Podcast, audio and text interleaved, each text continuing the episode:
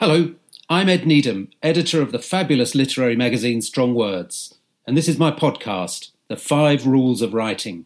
In each episode, I speak to a most excellent writer in a particular genre about how they do it. And if you'd like to know more about Strong Words, and specifically how to subscribe, go to www.strong-words.co.uk and you'll be whisked straight to the website.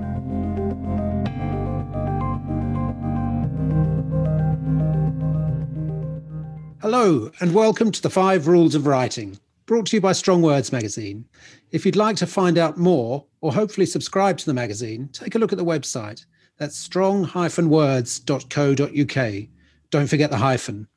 Now, this is a podcast where I talk to writers about the five things they know to be true in writing whatever it is that they write for a living. So, whether they spend their days writing novels about novelists, or are working on the definitive biography of the world's greyest politician, there are some aspects of their work that are absolutely non negotiable. Now, today, my guest is a novelist from Northern Ireland whose outstanding new novel, called The Raptures, is due out in the first week of January.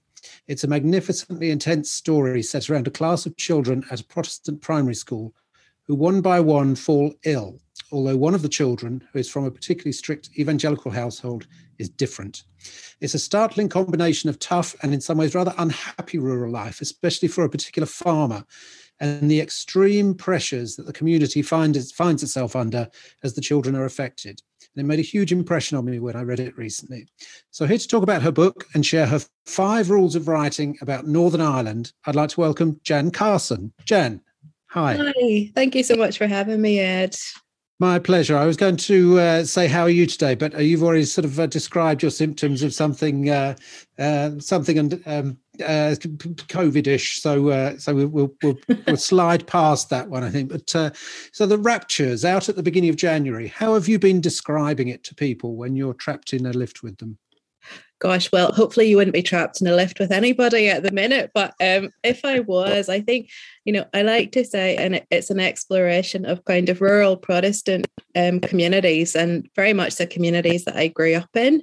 Um, set in the, the early 90s um, and it's in, set in Northern Ireland, but it is not essentially a book about the troubles. It's much more a book about communities and how they support each other through difficult times. And I particularly wanted to avoid the whole realm of the troubles. So it is there in the mm-hmm. background, but it, it's much more about families, communities, and faith, really.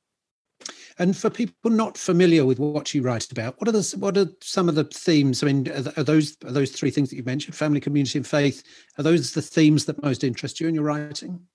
I guess so. Yeah, there are themes that I keep circling back to all of the time. Um, I think it's it's very hard to avoid families in, in novels because you know they're they're probably the communities that we know best. Most people have an experience of a family, and so you tend to write about what you know. Um, and then also, uh, you know, I grew up in a quite um, conservative religious rural community and I guess I've been writing for 15 years and always wanting to write about that directly, but you have to be quite brave to write about the, place that you come from. So it, it's taken me seven books to get to the point of being able to, you know, talk about faith and religion and in the context of Northern Ireland in such a straightforward, coming at it headways kind of way. Yes, I mean, you, you, you, when I spoke to you the other day, you mentioned, you know, that you came from this quite, um, quite strict background. Do you, do you worry do you ever worry about offending people?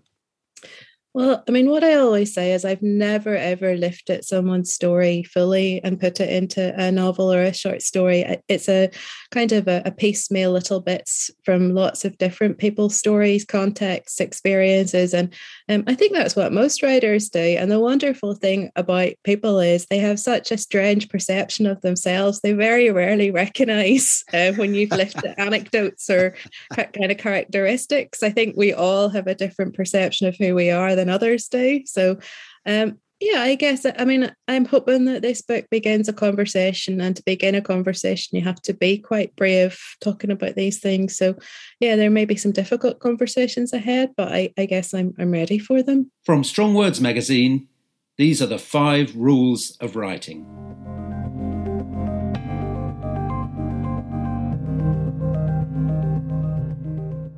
Let's let's move on to your five rules of writing about Northern Ireland then. And your first rule is uh, quite a tough one, I imagine. You say, don't feel you have to write about the troubles.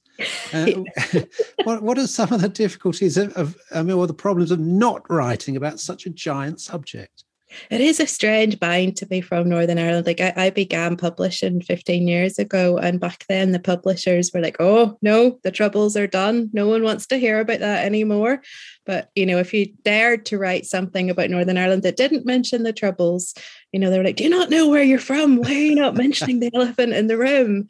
And I think that's changed. Um, it's changed in a number of ways. There's a, a, generation of writers now who grew up after the Good Friday Agreement and they want to write about gender and the environment and um, class and all the things that young writers want to write about. And I think it's absolutely legitimate that they're allowed to not mention the troubles um, and the other big thing was, you know, with the rise of stories like Anna Burns' Milkman and um, Lisa McGee's Derry Girls, which were perceptions of the conflict from, you know, the perspective of a teenage girl, we hadn't heard that yet.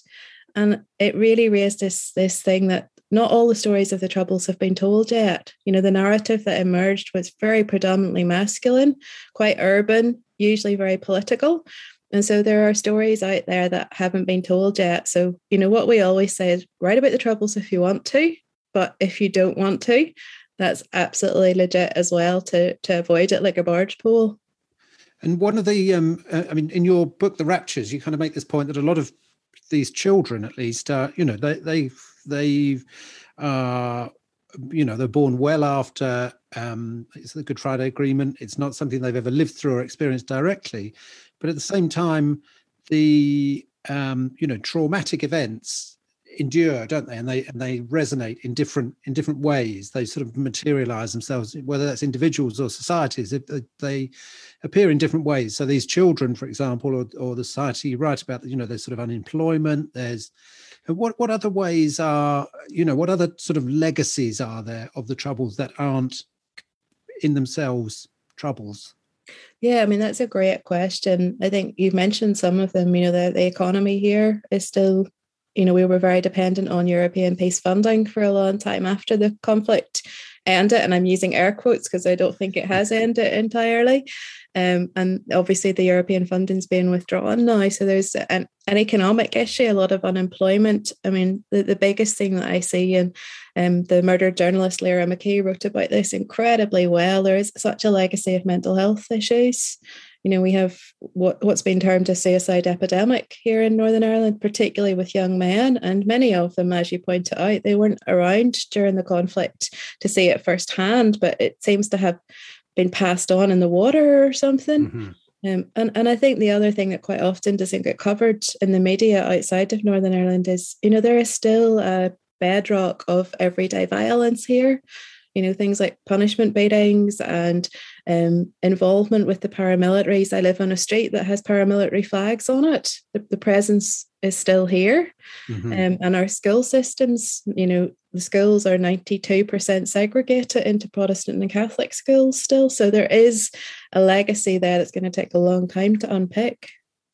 Right. And what sort of percentage of writers from Northern Ireland manage to avoid mention of, tr- of the troubles in their writing? Is it a tiny minority, or or do, do, is everybody trying to find something else to write about? I'd say there's very few people who entirely avoid the troubles. It's it, you know, as I said, it's kind of in the water here. So if you're not writing directly about conflict, you might be writing about the legacy of mental health issues or, you know, unemployment in the background. And and for a lot of us, like myself, I'd count among them that you know, in the Raptures, the troubles is a background it's not the story, but it forms the context and the background for the story. Mm-hmm. And that's becoming in- increasingly kind of common.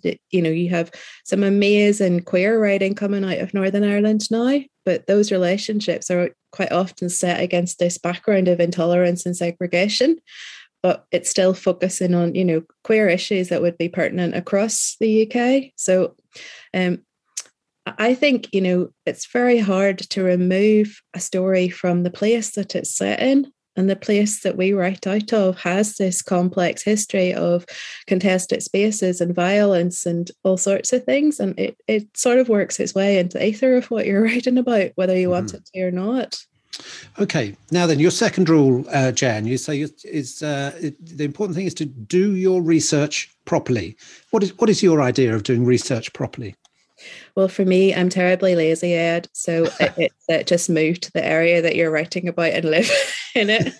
um, so uh, you know i haven't really attempted ever to write a historical novel or something that involves a lot of academic research but i like to really embed myself in the community and the culture that i'm writing about so the raptures as i mentioned is is set in the kind of rural area but also the the, the type of community that i grew up in so really pulling on you know at this stage 41 years of experience there and even little things like um, I don't live there anymore, but my mum still does. And I quite often write in coffee shops up there so I can listen to the particular way the language sounds because there are different regional accents around Northern Ireland. And there are little words and phrases and ways that people speak up in the uh, County Antrim that are different from Belfast. Mm-hmm. I love that. So it's very dangerous to sit in a coffee shop beside me. Well, I think you mentioned somewhere. Um, I can't. I don't know if I saw it on Twitter or perhaps it's in an email uh, where you'd said you'd uh, you'd been sitting next to somebody who'd mentioned the scriptures uh, half a dozen times within within five minutes or something. So. Yeah, no, that that's a quite a common Northern Irish thing. The coffee shop I write in up there, um, there's a, a lot of churchy people go to it. So if it's not the word the church, it's uh, it's something related to it. Um, uh-huh. it, it's good for embedding yourself in that kind of world and remembering that you know what it sounds like and what the issues are that people are still kind of obsessed with so i guess i mean it's hard to say this and i don't mean to be judgmental but there has in the last sort of definitely post milkman been much more of an interest in northern ireland i think it came around brexit and suddenly we were back in the news and there's been a number of writers who didn't grow up here, who, you know, didn't even visit really, who've written books about Northern Ireland. Mm-hmm. And it's sometimes quite hard to take when someone parachutes in, takes the story that we all have to live through every day, and maybe doesn't reflect it in a particularly accurate way. So I think that's what I get at when I say do your research. Like these are the stories that we live through every day and it's respectful to have if you're going to write about it to at least have put the work into researching it properly. Right so tell, tell me about milkman. What, what is um, that milkman is an extremely important book for a lot of us here. I think just there, there, we were so proud of it. We're still so proud of it. You know, there there were stories in in Belfast of people from very working class backgrounds who'd never read literary fiction at all, stumping down to buy their copy of Milkman the day after the Booker Prize win and saying, Oh, I'm not going to be reading this. I just want to put it on my mantelpiece because, you know, it's amazing to think about Ardoyne being, you know, read about around the world. And I was in Jaipur in India that year and met young men who were reading about um, Ardoyne on the other side of the world. So I think it was important for that. And it, for me, it was really important for the language that Milkman used because it's unapologetically Northern Irish. A lot of people struggled with it as a difficult book because mm-hmm. of the way Anna writes. And yet, when you hear her read, it is the vernacular of that part of the world. It's the references to things that we know. And for a long time, we were always told to contextualize things. You know, people from the other parts in the world won't understand what you're talking about. Put in a footnote, explain yourself. And I find that really condescending because many of the writers I love from South America and Latin America, they don't contextualize. No. They drop in Spanish and Portuguese words, and in context, you know what they are. And I think with Milkman, Anna just was like, this is a Northern Irish book. Like it or don't like it, I don't care. I'm not changing it. Mm-hmm. And it gave a lot of us kind of guts to go, right. You know, I, I became a lot more confident with colloquialisms and vernacular terms after Milkman.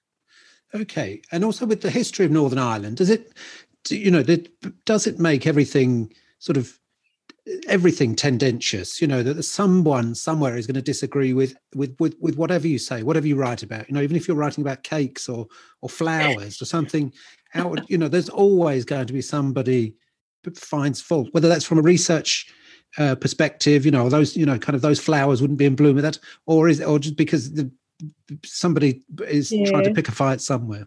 Yeah, no, we love sides. There's two sides to everything in Northern Ireland. I, I, don't think it's even a critical academic thing. It's just, you know, traditionally, if one side supported one football team, then the other side supported a different football team, and and you see that, you know, like um, I've just finished a satirical piece that went in. We have a, a brilliant satirical magazine called The Vacuum, which kind of takes the piss out of Northern Irish politics. And I um, wrote a, a, piece about a new piece of public art that was going in at Stormont. And the only thing they could agree that all sides liked was sausage rolls. So it's a giant sculpture of a, a sausage roll. And then as soon as it goes in, there's a fight over whether we put brown sauce or red sauce. Oh, yes, yes. And yeah, uh, you're right back to Gulliver's Travels. And, you know, do you open an egg at the big end or the little end? I, I think it, it speaks to something in human nature that we like to disagree, but it's particularly strong in Northern Ireland. Very good. Now, your third rule, Jan, you say do explore fresh angles on old stories. So, what sort of things have you seen recently that you you wish you'd written? Well, I think it's just like that the thing that I was mentioning earlier that there are new perspectives that people are much more comfortable looking at now. So, you know, some of the writing that I've really loved from the North recently has been um, environmental explorations of, of here. So, um, Dara McAnulty's Confessions of a, a, Young Naturalist or Diary of a Young Naturalist, and Kerri, uh, Kerri ní Dochartaigh's um, Thin Places, which is a beautiful memoir which fuses kind of nature and her experiences of the conflict. Um, so it's an angle that hadn't, you know, no one had written about nature and what, you know, what the conflict did to it. You know, I was driving through Belfast with my mum two days ago, and for her who grew up here, the actual landscape of the place was changed by the conflict. And we've seen that, you know, recently in terms of redevelopment. So there are places that I grew up with that were very, you know, had been blown up a lot of times that are now fully redeveloped and new art spaces and things. But, mm-hmm. you know, there was, there's an awareness of a, the conflict shaped the landscape you know, I've mentioned that we've got some fantastic queer narratives coming out of here now. So, um, brilliant poets like Padraig Reagan and Micheál McCann, um, and some really, really fantastic novels. Paul McVeigh's The Good Son. It's a wonderful like exploration of a young man growing up gay in Ardoyne. Um, so I think those have been brilliant for me personally. It's been the fantastic. So, you know, I'm a magical realist. I've always been a magical realist, and there's almost no tradition of anything but very realist, straight, linear fiction in this part of the world. So, having the confidence to bring what I grew up knowing about Gabriel Garcia Marquez and Günter Grass and Salman Rushdie, whose magical kind of intervention with their politics and the, the social worlds they grew up in, they were using it in a way to kind of critique and explore and challenge. Mm-hmm. Um, and I've always thought Northern Ireland was ripe for that. But when there's no kind of precedent around you, you have to be quite brave to go, right, I'm going to have a go at this and see how it goes. Mm-hmm. I mean, one of the things I really enjoyed about the Raptures, which we spoke about for the, uh, there's an interview with you in the, in the new issue of, of Strong Words, and you mentioned this idea of um, or rather the, the, chapter that really kind of blew me away was this one about the, where you introduced the farmer uh, alan uh, who is he's married and he's got a couple of kids but he's so isolated and lonely within his family. He has no um, he has just he only he has agricultural skills and nothing else does he? That's all, that's all he knows how to do is plow a field and um, harvest a potato but and he just feels this sort of terrible isolation from from everything really it seems to me um, how did you take that particular old story and and make it current um, I don't think it is an old story, Ed.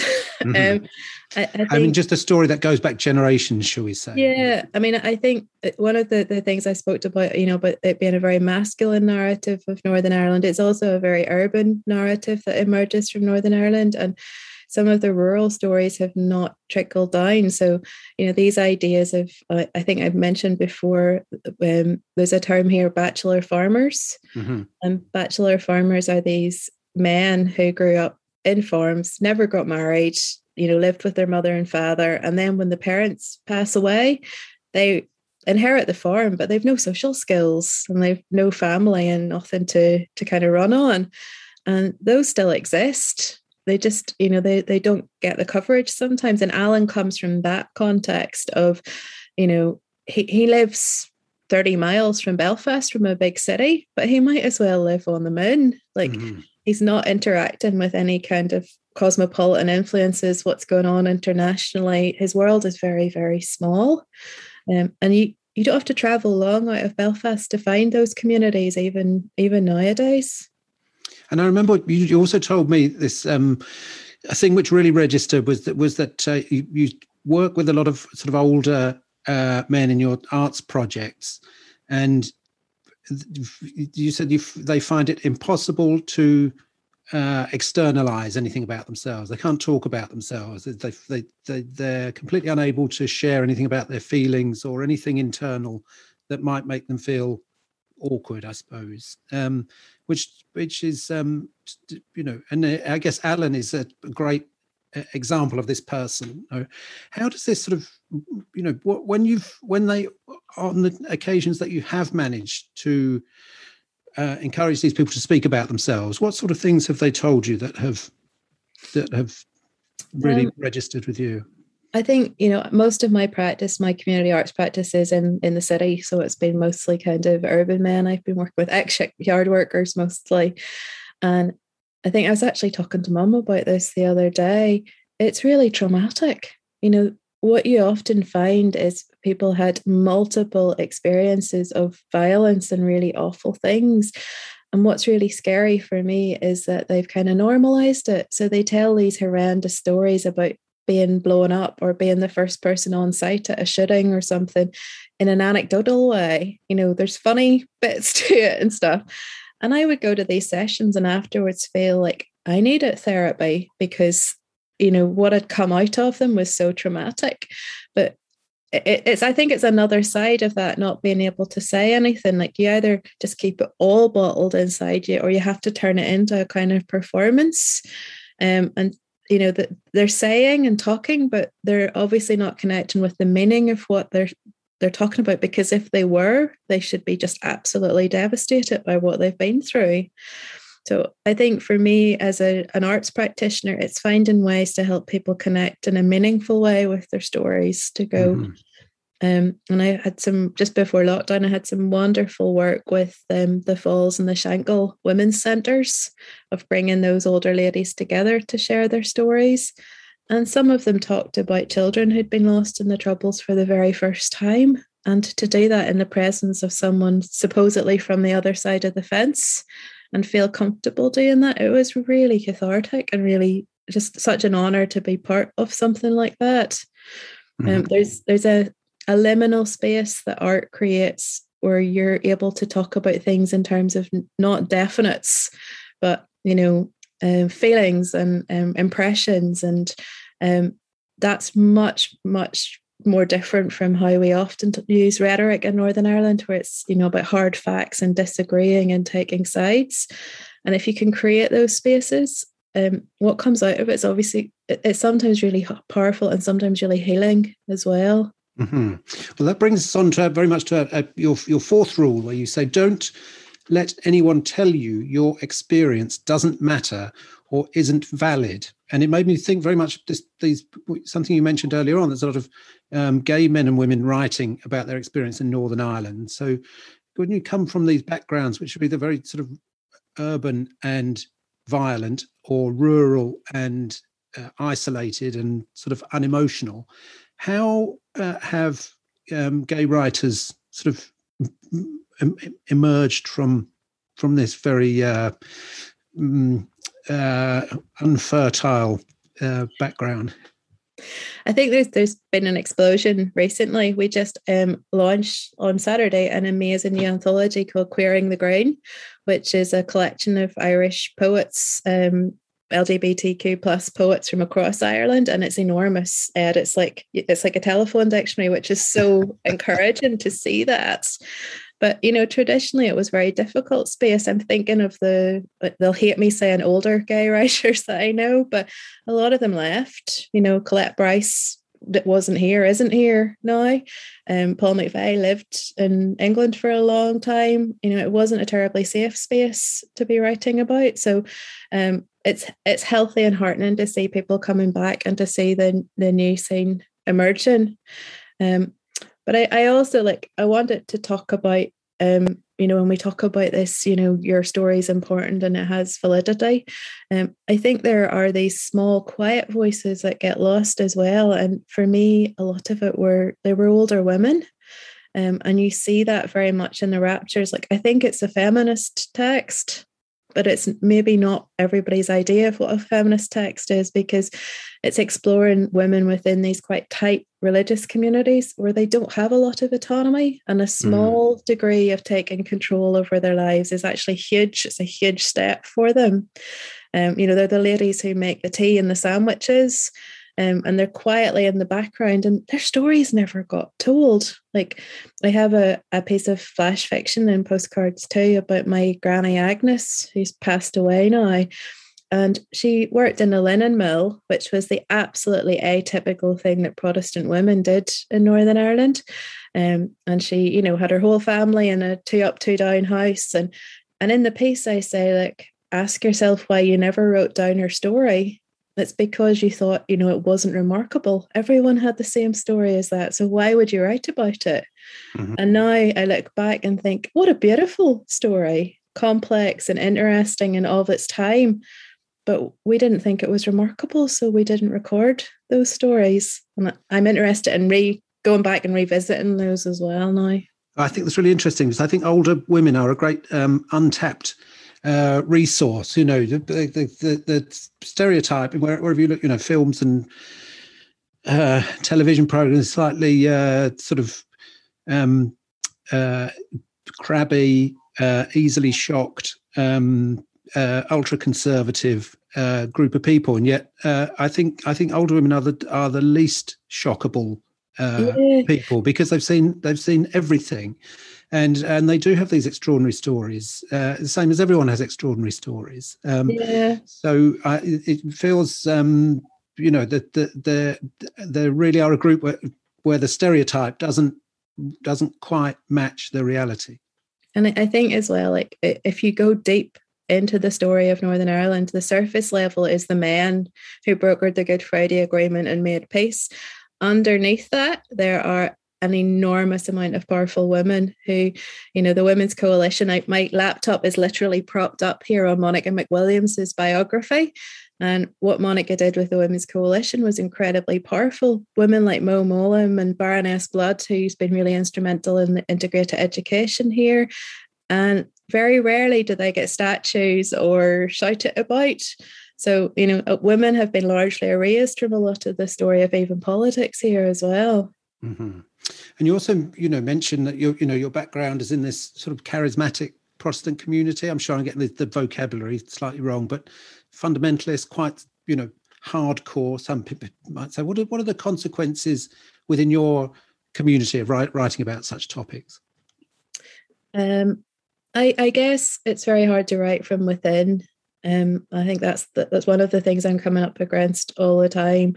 You know we don't have enormous canon of literature from you know muslim women who are within strict muslim communities or women who are within strict hasidic jewish communities. It tends to be outliers and outsiders.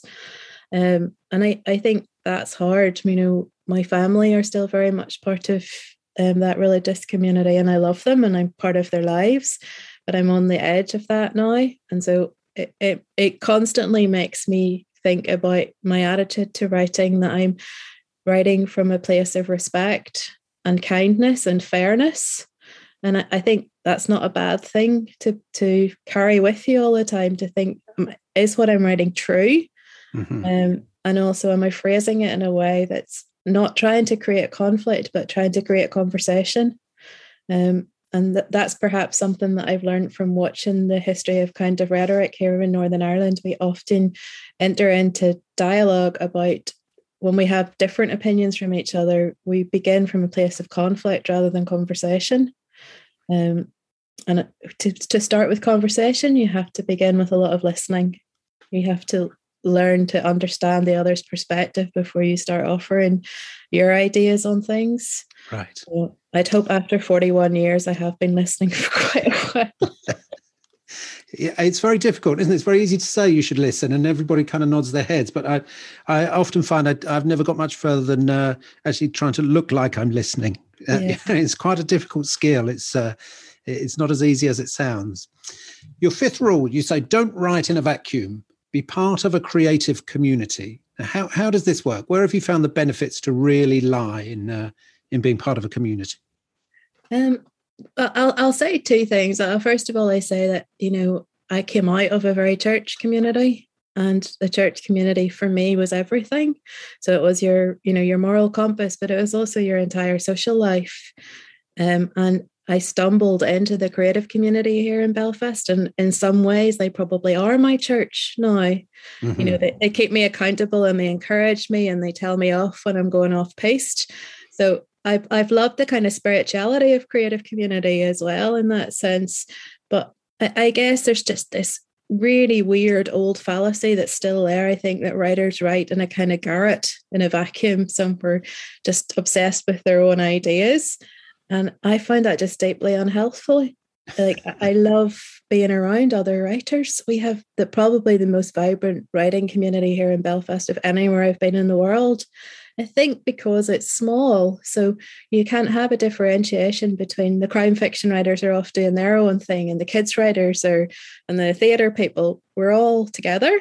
And that's so healthy because there's this soup of ideas and kind of ways of approaching creativity always swirling around.